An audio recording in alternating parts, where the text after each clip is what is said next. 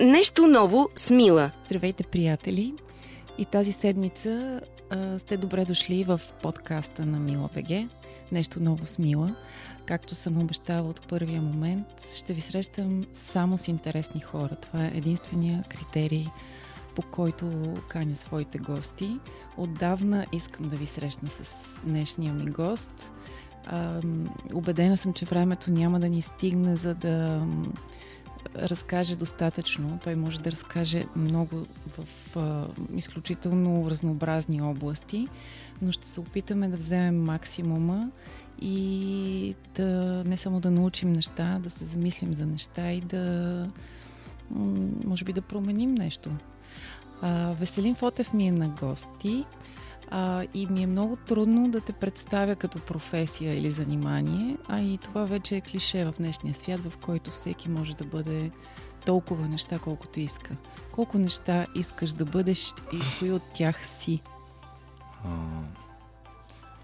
искам да бъда отличаващ се на първо място, защото вярвам, че България е страна с много таланти обаче съвместно с това вярвам, че в момента е време, в което не е много трудно да се развиеш. Няма значителна конкуренция в почти нито едно отношение.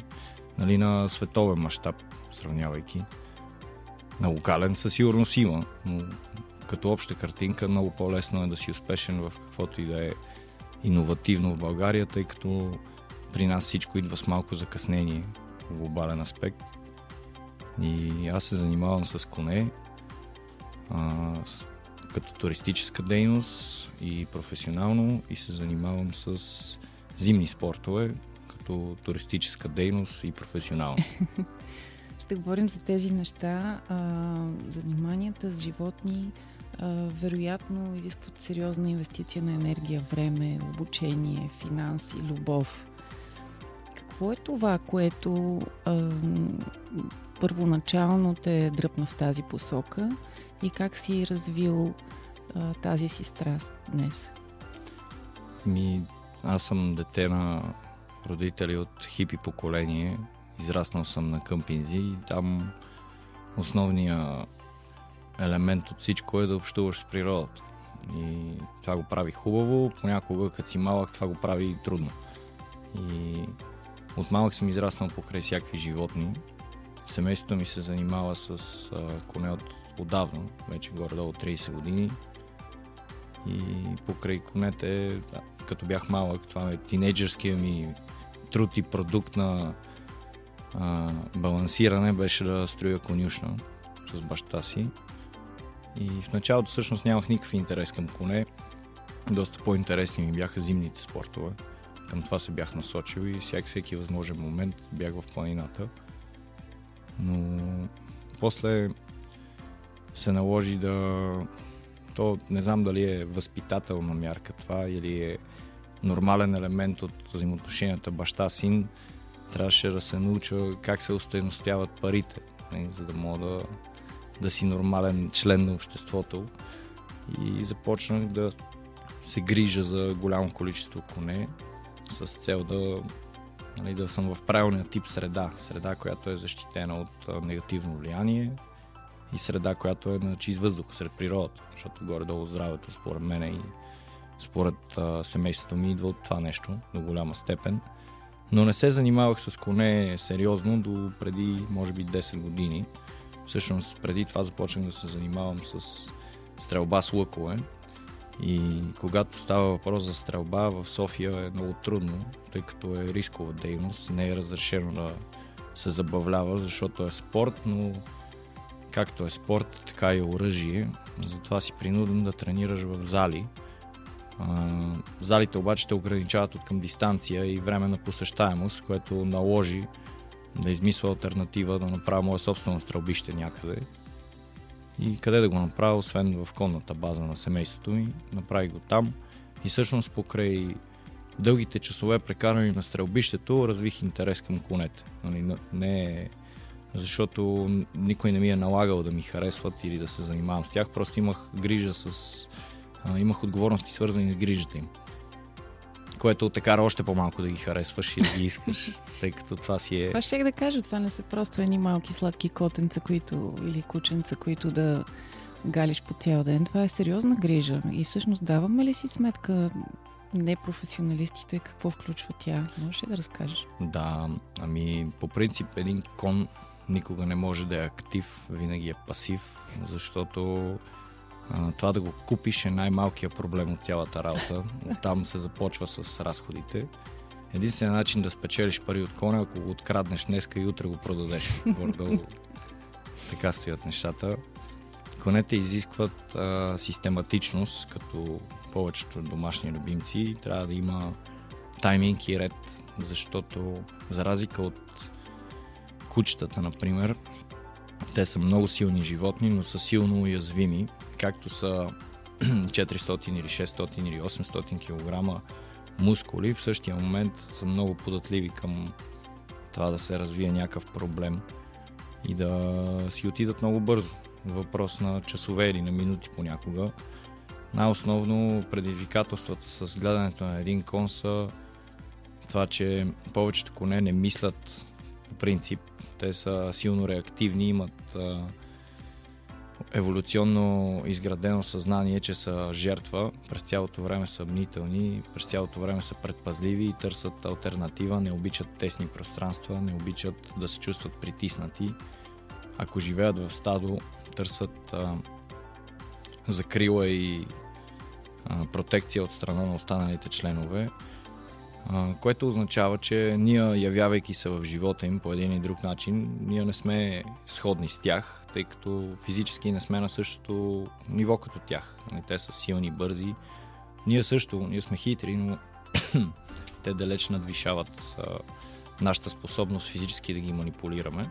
Затова първото нещо, което е трудност при гледането на един кон е а, чисто логистично да го предразположиш към това да можеш да го обслужваш.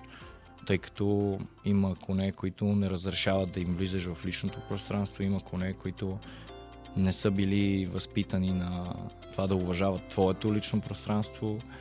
Ако са имали негативни взаимодействия с други хора, имат а, такава скрита агресия към хора, което ги прави доста опасни, тъй като те разполагат с механизми да се защитават.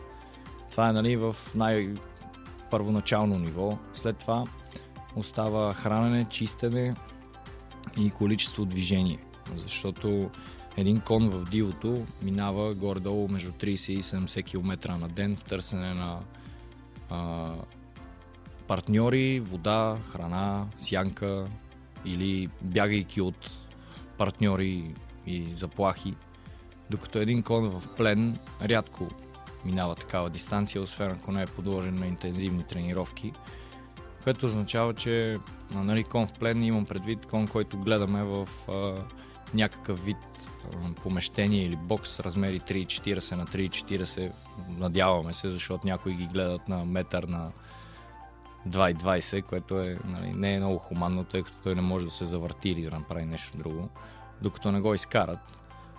А, и в общи линии за да запазиш коня и да продължи той да, нали, да хем да имате правилни отношения, хем да не е усвирепял и озверен срещу тебе следствие на начина по който живее, се налага да му осигуриш този режим на хранене, на чистене, на движение и достатъчно пространство.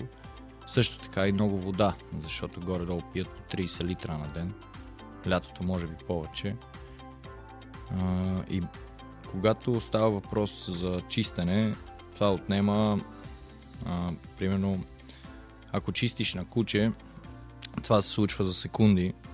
А, с коня не е толкова лесно, защото е физическа работа и трябва да прагът и на търпимост да е по-висок от към нали, естествена среда, защото в съвремието хората са доста разглезени и изнежени по отношение на понятието мръсно и чисто, и всъщност е спорно дали в центъра на София, при положение, че има много изпарения от колите и много прахови частици и така нататък, дали това е мръсно или всъщност е мръсно като влезнеш да изчистиш сутрин на коня, тъй като и това си е особен вид предизвикателство.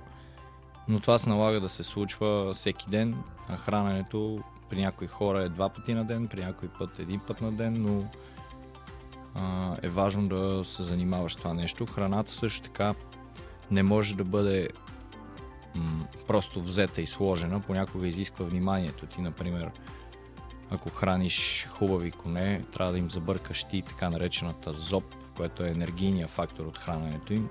Те ядат и сено, което е важно за храносмилателния тракт и по принцип те дъвчат и ядат през цялото време. Това е нормално обмена на веществата им е такъв. Затова ядат сено почти 16 часа на ден. Азоп ядат един и два пъти, но ти трябва да я разбъркаш, трябва да й добавиш правилното количество добавки и вода. Нали? Това отнема време и енергия. Или трябва някой да го прави вместо тебе, което е финансов елемент, което прави гледането на един кон предизвикателство. По принцип на месец излиза между 300 и 2000 лева да гледаш кон. Много зависи какъв е коня и какви са потребностите му. Но много е важно ти да участваш плътно в поддръжката на това животно, защото то така свиква с тебе и това улеснява комуникацията ви. Всъщност, да кажем, че ти имаш своя ферма ли я наричаш?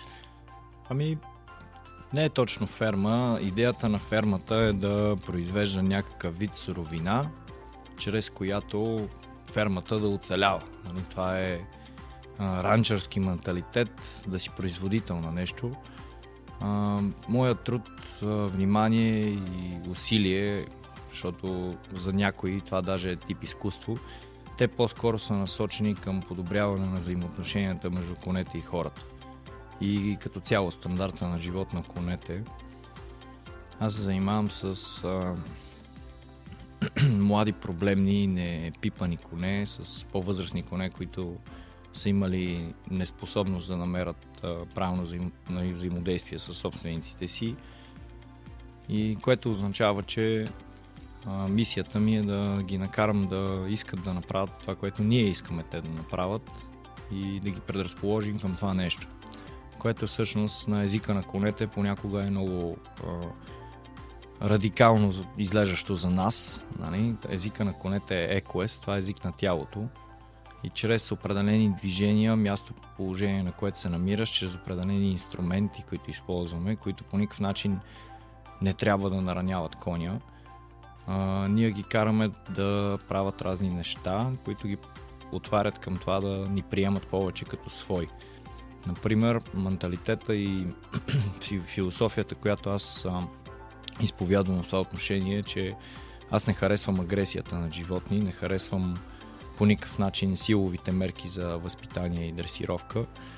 А, по-скоро харесвам тази философия, в която караш един кон да се движи, нали, което е полезно за него като цяло, което успокоява съзнанието му. То действа и като при нас хората. И ние, когато сме подложени на силно физическа активност, след това сме много по-спокойни и наказа... а, нали, то не е наказание, но по-скоро корекцията, когато коня не прави това, което искаш е движение, а когато направи това, което искаш, наградата е покой а, или ласка.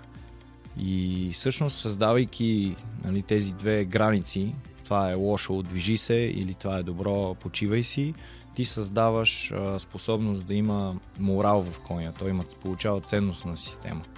Защото ако той не може да разбере кога е сбъркал и кога не е сбъркал, ти нямаш как да го научиш кое е правилно спрямо твоя мироглед, защото негов, негови мироглед, това той да си прави каквото си иска, винаги е правил. Може ли да кажем, че си говорещи с конете? Еми те в България много са говорещи с коне. А, аз лично а, не точно говоря с тях, по-скоро това с което се гордея е, че наблюдавайки ги, бързо диагностицирам какви са им потребностите. Чуващият коне. да, това е по-скоро е по-правилното определение. Ами то много така и в за светския хорски свят без конете, много за тия, дето говорят, малко с тия, които чуват, така че със сигурност си много ценен. А, какво не знаем за конете? Защото знаеш клишетата, свободолюбиви, красиви, силни, но всъщност съм сигурна, че има неща, които ние не знаем за тях, нюанси и детайли, които биха били интересни. И аз ще бъда безкрайно, как да кажа, прям с риска да разочаровам част от хората, които нали, така ги приемат по Романтично. замечтано и по-пречупено през призмата на филм, може би. А, като цяло, конете съществуват от много време. Анатомията им е възможно най-съвършенната анатомия, измислена от еволюцията нали, по естествен път за движение. Реално те са създадени да се движат много и да се движат разностранно. Имат а, свръхспособности по отношение на мобилизация и издръжливост. И аз специално се занимавам с а, чистокръвни коне или в, в частност араби и англо-араби, които са едни от най-старите. Гордо арабската порода е около 5000 години преди новата ера. А, първите и открити следи и арабите са много специфичен тип коне. А, аз избирам да се занимавам с тях, защото те са може би най- чувствителни, деликатни и темпераментни от всички, защото ти се обиждат, когато не си лидер в тяхните очи. Като малки деца се сърдат. В същото време са много изпълнителни партньори, ще скочат в огъня с тебе на 100%. А, внимателни са и имат много изчистени и изящни движения. Нали, движейки се си дигат краката високо, задържат ги, има един такъв танцови тайминг на стъпката им, опашките им са а, почти във всички случаи, в които са породите сеглави и кохейлан сеглави, опашката стърчи нагоре, което дава една такава величественост на, на цялата стойка. Шията им обикновено стои като лебед.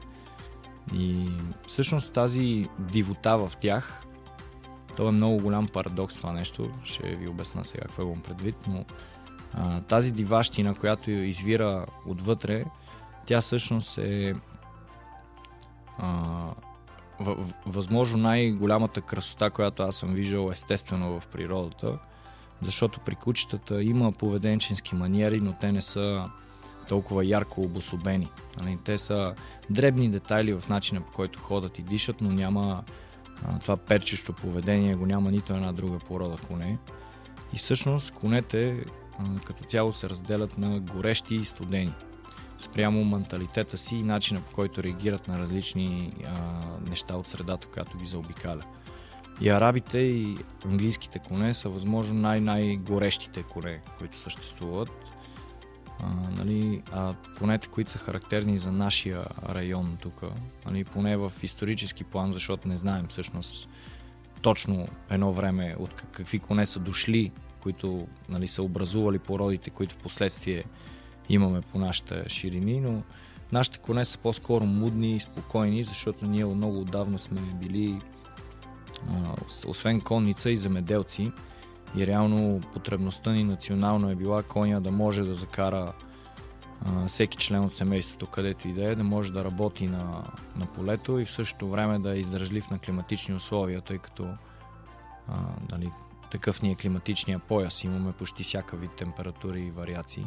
А, знам, че конете също са лечители. А, дори познавам деца с а, определени специфичности, които а, намират, а, намират щастие, намират а, обич при конете, намират а, а, своето лечение. А, какво ще ни разкажеш за така наречената хипотерапия? Хипотерапията е малко хора в България, според мен, в правилния смисъл на думата я практикуват, но това е най-общо лечението на видове затруднения при хората с, чрез коне. Лечението е в две направления в физическо и в психологично. По отношение на физическото подобрение, когато коня ходи, при хипотерапията се слагат едни такива специфични седла, които хем са доста сигурни, хем нямат нищо мекичко почти по тях, за да предават движението от гърба на коня в нали, тази въпросна биодинамика в а, тялото на човека. И когато коня ходи, се получава така нареченото възвратно постъпателно движение, което е на всяка крачка а, най-високата кост зад врата на коня, наречена холка. Тя отива нагоре и надолу, нагоре и надолу, което автоматично, подсъзнателно принуждава човешкото тяло да, да предприема действия, за да се стабилизира. А, в частност, предизвиква така наречената хипертрофична адаптация на а, мускулите на гърба или в частност латисимус дорси, които са а, мускулите в ниската част на гърба, които отговарят за това как се изправяме нали, от кръста и така нататък. Също така тренират и ромбоидните мускули, тъй като главата на човек е а, тежест, тя е махало по един или друг начин. И тренирайки тези мускули, те увеличават КПД-то си, способността си да работят, което автоматично подобрява стойката на гръбначния стълб. Нали, това е таргетирайки заболявания като сколиоза, някакъв вид гръбначни изкривявания, също така и травми с прещипвания и така нататък. Но може да бъде и силно контрапродуктивно за физически травми, затова трябва консултация с вещо лице. В психическо направление това да си на кон, независимо от размера на коня, е доста страшно от начало или почти винаги за едно дете. Има деца, които не осъзнават точно риска и само се забавляват, но това е защото са прекарали умерено време върху кон. Ако човек прекара малко повече време върху кон, задължително и не му се явява в а, ситуации, в които е страшно. При хипотерапията децата виреят върху коня определено време, което е контролирано. И всъщност в това време на коня, нали, дори да не го показват привидно, в зависимост от проблемите и заболяването си, те изпитват частично стрес.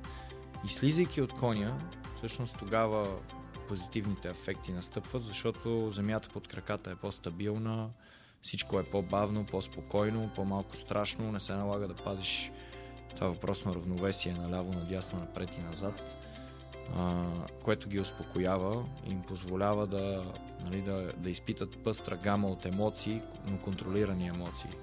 Защото много често при деца с психически проблеми а, основният така, като фактор, който им пречи да бъдат социално приемливи, са неспособността да изразяват емоциите си нали, или обратното, или хиперизразяването на емоциите. И когато детето се качи на коня, аз имам а, чистокръвен арабски а, кон, той е кастриран, но въпреки това е много див. Аз харесвам този елемент на диващина в него. Ако кача който иде а, нормален, така, то не е, че не, нали, не сме всички нормални, но да кажа, че човек, който не е затруднен по никакъв начин психически или физически. Ако кача на коня, коня ще има две на ум и в случай, че не си допаднат с човека, ще реагира на това нещо. Ще мръдне рязко или ще му тръгне да го тества колко е ездач или да го води някъде на разходка без негово желание.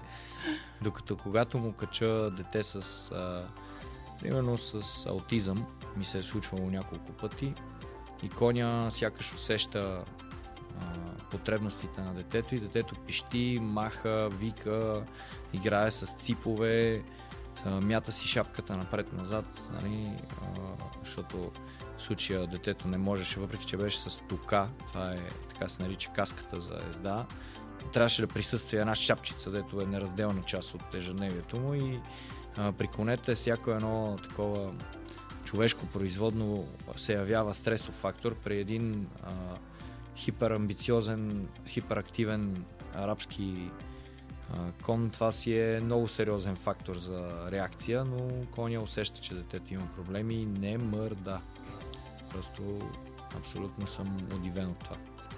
А, мисля, че усетих няколко пъти в а, обясненията ти, разказа ти за психологията на конете и за а, философията ти за тяхното образоване, някаква връзка и с а, кучетата. А, каква е връзката между конете и кучетата? А, ами, двете са животни, без които аз лично не мога да живея. Вярвам и ти не можеш mm. без кучета. Без кучета не мога. Ако почне и без коне да не мога, а, ще стане страшно. Знам, ти също гледаш цял живот кучета и те са абсолютно част от света ни и живота ни. Нали, за човек, който няма куче около себе си, те дори не могат да проумеят, че ние ги приемаме за абсолютно равни, нали, за част от семейството. Но кучето би могло при добри обстоятелства да бъде интелигентно животно. Аз вярвам, че коня е малко по-малко интелигентен от кучето, но пък за сметка на това е животно на навика. А, то е силно интуитивно животно. При кучетата също има интуиция, но при тях има също така и а, тяхното поведение се дефинира от поведението, което ти си установил за тях. Нали, ако едно куче се гледа с любов, грижа, внимание, най-вероятно става социално. А, нали, трябва да присъства и дисциплина в цялата работа, защото пък иначе отива не на свобода, а на свободия работата, но при конете а, на първо място идва уважението между вас и след това идва привързаността. Докато при кучетата според мен правилният подход не е първо да ги респектираш, правилният подход е първо да ги обичаш, да им дадеш ласка и внимание, защото всъщност когато подходиш с добро към нали, добро е фигуративно казано, но когато подходиш с единствено жестове на, на ласка и умиление към едно куче, то ще изкара наяве същ, същността си. В 90% от случаите най-вероятно ще ти отговори и то със същото нещо. При конете обаче, ако подходиш първоначално и само единствено с любов, кон, който, нали, говорим, това е кон, който не си виждал и нямаш впечатление за него. Е, сега се виждате в странджа планина на поляната и ти сега трябва да избереш какъв да ти е модела на поведение. И ако ти подходиш нали, така, изцяло на доверие към него, много случаите, когато коня е имал негативни взаимоотношения с хора, той е развил умения да се защитава. И е много важно какъв е сценария, защото конете са клаустрофобични. Ако сте на широкото и той дойде при тебе, най-вероятно иска да сте приятели. Ако обаче е тесно и ти го натиснеш някъде, за да, за да скъсите дистанция помежду си, той ще стане силно реактивен. И колкото и да му поддаваш ласка в такива обстоятелства, той най-вероятно ще реагира негативно на това нещо. Докато при кучето може да му дадеш време, кучето след известно време, то по-бързо си прави заключения от коня, по мои наблюдения и с времето то разбира дали нагласата ти е истинска или само я симулираш. Както и а, знам със сигурност, че те борават с сетива, които са недостъпни за нас тъй като нашите чувства и емоции се материализират като течности в тялото ни. Нали, например, адреналин, ендорфин, допамин и така нататък. Това са все вещества, които ние произвеждаме вследствие на мисловния си облик и аз вярвам, че те имат а, а, ако на един човек му трябват 120 единици от дадена миризма, за да я улови и да я разграничи, на кучето му трябва три единици от тази миризма и то нали, вече знае за какво става въпрос. Аз вярвам, че те усещат чрез обоняние, обонянието си нашата психическа нагласа към тях, което нали, се подкрепя от факта, че има хора, които каквото и куче да видят, то просто веднага отива да социализира с тях. Има хора, които кучетата просто не ги харесват. Аз ти казах преди интервюто ни, че а, когато беше по-малко моето куче, а, имах а, такива лабилни психически моменти по една или друга причина и тогава той ставаше много агресивен и се биеше за мен в, на поляната с другите кучета. Един иначе много добродушен лабрадор, когато котките вкъщи правят на каквото си искат а, ставаше много агресивен, защото усещаше, че а, аз не водя нашата малка, да. нашата малка... Той трябва да замести и да застъпи. Да. Трябва да влезне в, в ролята на алфа, да. да. да. А, така че те наистина усещат а, какво а, е погрешно, какво погрешно правим по отношение на, на кучетата. В обществото ни случват ли се неща, които смяташ за неадекватни? Ами, а, мисля, че няма идеален розов сценарий в света като цяло и мисля, че естествения а, подбор на природата е довела до това горе-долу в съзнанието на кучетата нещата да са черно-бели, защото малко биологични видове варират като хората, повечето биологични видове са много принципни. И голяма грешка от наша страна, според мен, е, че а, не, не учим обществото си в лицето на децата нали, от ранно време да общуват правилно с животните като цяло. Ами за сметка на това налагаме нали, рестрикции за това колко животни, какви животни можем да гледаме, как можем да ги гледаме точно. А ако масово хората имат по-добра комуникация с животните, тогава няма да се налага да има такива рестриктивни мерки. Са в, а, нали, на, в, а, вглеждайки се в факта, че сме мегаполис по един или друг начин в българската реалност, разбира се, трябва да има правила за всички, но аз мисля, че няма достатъчно осигурени пространства за това кучетата да, да могат да бъдат свободни и защит, нали, с оглед и безопасността на, на всички хора, които са покрай тях. От друга страна, до голяма степен от, за реакцията на едно куче зависи от реакцията на човека срещу него. И както аз, ако не познавам някой по улицата и отида и го фана за носа, той ще е силно разстроен. И така и с а, кучетата понякога има хора, които просто нямат а, култура на поведение и това води до, до грешни неща. Имаше М. тук един случай в една зоологическа градина с едно пони, М, което изкараха Скоро. силно агресивно. Всъщност това същото пони аз съм го чесал за ушите и а, съм очистил усилия от краката и съм почти сигурен, че а, нали, нещата, истината е някъде по средата.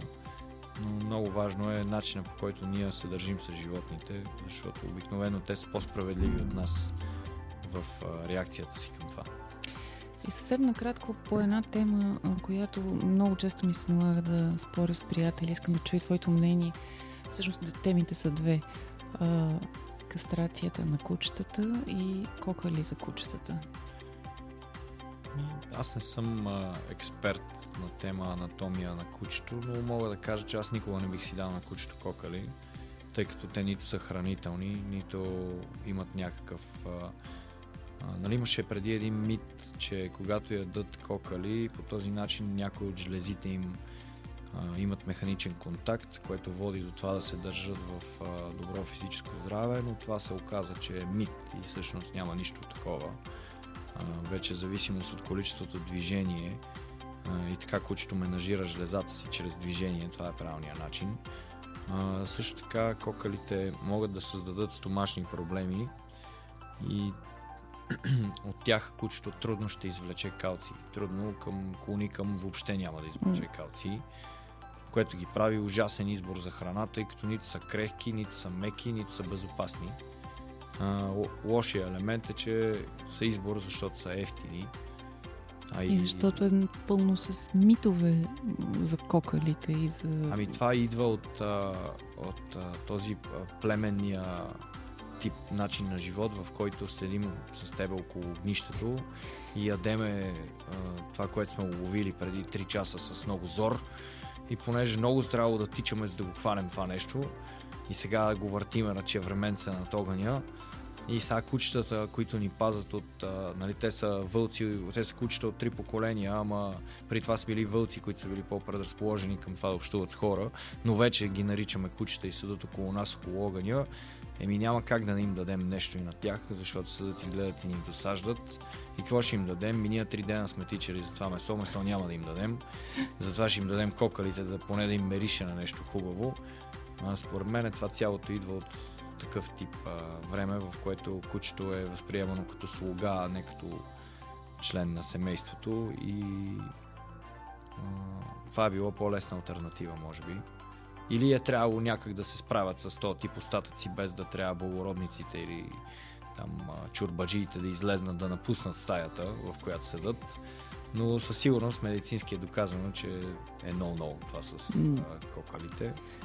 По отношение на кастрацията, въпрос на полюси и на мироглед. Аз лично никога не бих кастрирал кучето си, защото живея лайфстайла. Ако не мога да го пусна с други мъжки кучета, тогава ще намеря време, когато няма други мъжки кучета, например 3 часа през нощта, ще отида на правилното място и ще тичаме заедно.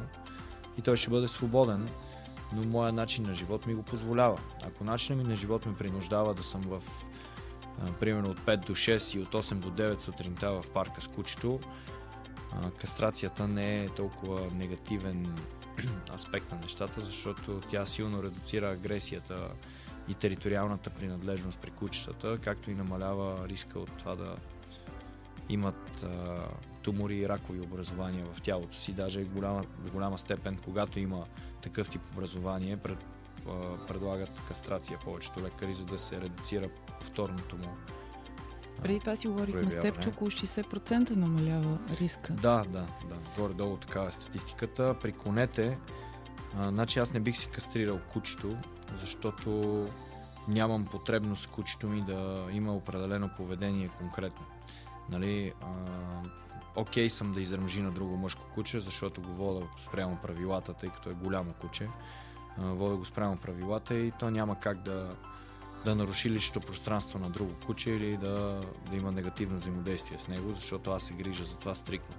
Но когато става въпрос за коне, м- абсолютно според мен излишно е да яздиш жребец, защото просто си играеш на една бомба с закъснител. Има и много разбрани жеребци, но по мое наблюдение те са единици. Повечето пъти работиш срещу себе си, защото те са жребеца е много див а, и той има две мисли в главата си. Едната е а, партньорите, които го заобикалят, другата е неговата територия. И вече ако ти а, чрез а, съществуването си по някакъв начин нарушиш неговата представа за тези две неща, със сигурност той ще те предизвика и ще се докаже.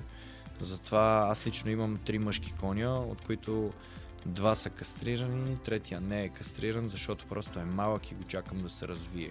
В момента, в който се развие, би го кастрирал веднага, тъй като това ги прави а, нали, за мен е лично, защото е много индивидуално това, но най-добрият вариант за работа с кон е мъжка, мъжки кон кастрат.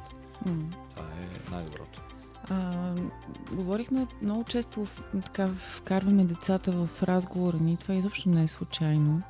А, на второ място в твоя живот е са зимните спортове и там си така от личния опит на моя син мога да кажа самороден талант. Да, да не кажа и по-големите у- определения, които той е давал за теб а, изключително бързо печелиш младите хора, изключително бързо им, а, ги вкарваш в това, в което искат да влязат ги вкарваш явно правилно. А, кажи ми за обучението на деца. Без никого да обидя, но мисля, че вече всички разбраха, че аз и ти обичаме конете на, на моменти повече, отколкото хората. А, но има ли нещо общо между отношението ти към децата на скипистата, на сноуборда, с работата ти с животните?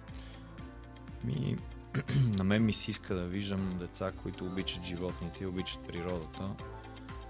До голяма степен съм избрал полето и планината, защото на такива места често намирам такъв тип хора. Нали, средата определя битието в случая. Но аз не вярвам, че може каквото и да е да се подобри в обстановката, променяйки мен и теб. По-скоро, за да подобриш нещо, ти трябва да, да го адресираш на правилното време и място, което е в децата и в младите хора, тъй като тогава те подлежат на промяна. Нали, желязото се кове, докато е горещо, са казали по-мъдри хора. И аз а, не мога да подобра цялостно начина им на живот или възприятието им за света, но мога да им помогна по-правилно да общуват с нещата, с които по един или друг начин аз съм се научил да общувам. И в случая, когато говориш за работа с деца, най-основният приоритет е а, да е възможно най-безопасно и превенция като цяло. Тъй като нали, коня ми за мен примерно е много ценен, обаче детето на, на родителя, който ми гласува доверие е по-ценно за него. И всъщност е много важно първия аспект на мислене по отношение на работа с деца да е превенция. И превенция му означава нали, това е техническа мисъл в направление технически как да ги направиш нещата, също така и какъв тип мислене да изградиш в децата, за да могат те да взимат образовани решения за себе си и да подхождат по-правилно към цялата обстановка. А, в случая аз имам малко по-лесна задача, отколкото учителките в училище и в детските градини, защото децата там са принудени да стоят фиксирани на един стол и да слушат, което е а, малко е парадокс това, самоизключват се двете неща взаимно. Докато при мен е чисто динамиката на, на заобграждащата ги среда, риска и адреналина от всичко, а, това ги закача. Те се пристрастяват се към това нещо и е доста увлекателно. В зависимост от възрастта на детето има различна таргет група за вниманието му и за да си успешен се налага правилно да оцениш на, нали, на кой тип дете, на кое дете конкретно, защото всяко е само за себе си, те не са на типове, но коя е индивидуалната потребност на конкретното дете, за да можеш да стигнеш до съзнанието му, защото а, понякога се налага да си аниматор, понякога се налага да си шут, понякога се налага да си а, твърд, нали? защото не винаги децата идват предразположени към това да попиват умения. Понякога идват, защото са им казали, че трябва да дойдат, което е а, нали, тежка задача, тъй като аз трябва да създам потребност веднага в него да научи нещо или поне да присъства. М- по отношение на зимните спортове е деликатен въпрос, защото те са опасни и първото и най-важно нещо е да не предприемаш а, стъпки, които са нали, да не вкарваш детето в обстоятелства, за които не е готово да бъде. А, затова има методика. Всеки един човек, който се занимава професионално с това нещо е лицензиран от правилната институция в България. Няма да споменавам имена. Но бидейки лицензиран, ти имаш методика за действие и вече а, лично аз мисля, че тези от нас, които се занимават с това нещо малко по-дълго време, са а, вкарали, подобрили елементи от тази методика с а, оглед на регионалното състояние на, на работата. Защото, примерно, м- има деца, нали, София е голям град, има всякакви деца, има места в България, в които ските и сноуборда са култура местна и там нали, успеваемостта на децата, примерно Самоков е такова място, в което има много таланти и средностатистически за броя а, нали, кадри в населението. И мисля, че това е много важно нещо. Другото много важно нещо е, че а, ти можеш да използваш спортовете и хобитата като инструмент за комуникация, защото това ви дава а, нещо да правите, дава ви среда, в която можете да си позволите да бъдете чисто словесно нали, в човешки план близки и по този начин всъщност ти можеш да помогнеш на едно дете не само да се научи да кара, но да помогнеш да възприема по-добре света, по-правилно. Защото година на година наблюденията мисля, че връзката между екологията, природата и децата е доста развалена или повредена. И не знам кой е виновен за това, но е факт, че е така. А, какво родителите на децата не знаем за тях? Ами, че всичко виждат и всичко чуват. И много често а, свади или неразногласия между родителите, които родителите мислят, че са невидими и неосъзаеми за децата. Много често децата са много наясно какво се случва. И е очудващо колко голяма когнитивна способност имат на ранна възраст. Нали? Което значи, че а, примерно мога да ти дам няколко такива направления, нали, като храна за размисъл, твоя син има безкрайно а, безкрайно успешен е в това да слага фокуса в значими и правилни неща, изказва се правилно, дисциплиниране, никога няма да те прекъсне, никога няма да прояви на уважение към учебния процес, старателен е, в същото време, ако вижда затруднения, не се притеснява да адресира неспособността си, което значи, че няма проблеми с его, самочувствие и така нататък. Нали? Това е рецептата за един успешен млад мъж, според мене. Но има и много други случаи, в които а, домашната обстановка по един или друг начин е затруднила общуването на детето и аз дори да вкарам 110% от себе си, А, нали, това като, като отношение, това е много ново за детето и то страни от това нещо, тъй като е несигурно. При по-продължителна работа има повече успех, но средата до голяма степен определя способностите на децата да са успешни. Нали, ако са били стимулирани, мотивирани, награждавани за успехите си а, и в същото време нали, им е създаден правилна морална а, стратегия за всичко, защото не става и само с добро. Нали, трябва да има и някакви принципи, трябва да има твърда ръка или твърд крак, а, метафорично казано, който да ги насочи в правилната посока. Но аз мисля, че ако децата се гледат с любов, няма проблем. И на финала аз лично правя за себе си една, тегля една черта и мисля, че знам вече какво работиш. Ти знаеш ли? Еми, те ми казват, че съм конски психолог. Не, аз мисля, че ти работиш любов. Аз мисля, че това работиш и а, искам да кажем на хората, които искат да те видят, които имат нужда да, да пояздят или да погледат, къде могат да те намерят? Ами, в момента изпълнявам дейността си. Аз се занимавам с уроци по езда, занимавам се с коване на коне, занимавам се с тренировки на коне и затова съм мобилен. За различните пера от естеството на това, което правя, изискват да имам различно поведение. Когато кува коне пътувам, когато давам уроци, ги давам в конна база Елит, която се намира в малко след Костин Брод в село Градец. А, базата на семейството ми е в конна база Иваняне. Там всички коне, които дават уроци, аз съм пипнал и така ориентирал към това да са по-послушни.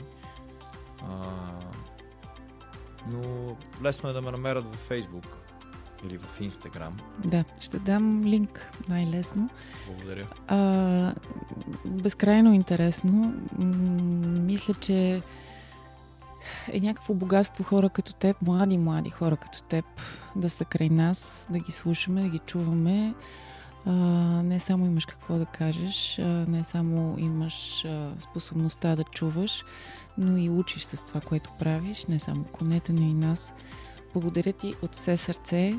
Ще се видим някъде около конете и а, се надявам се надявам все повече хората да разбираме животните. Това ни прави по-добри. Аз благодаря много за възможността да поговорим на тези теми, които вярвам, че са ключови като цяло за нас като хора. А, теб със сигурност ще видим скоро на кон, защото а, от време насам имаме оговорка с така теб, е. че трябва да ти си изправят косите. Така е, ще го направим. А, чухте къде може да го намерите. Ще дам линкове, защото просто си заслужава. И атмосферата там е различна. А, мегаполиса си е мегаполис, но природата е необятна и много по-щедра. Благодаря ви и до скоро.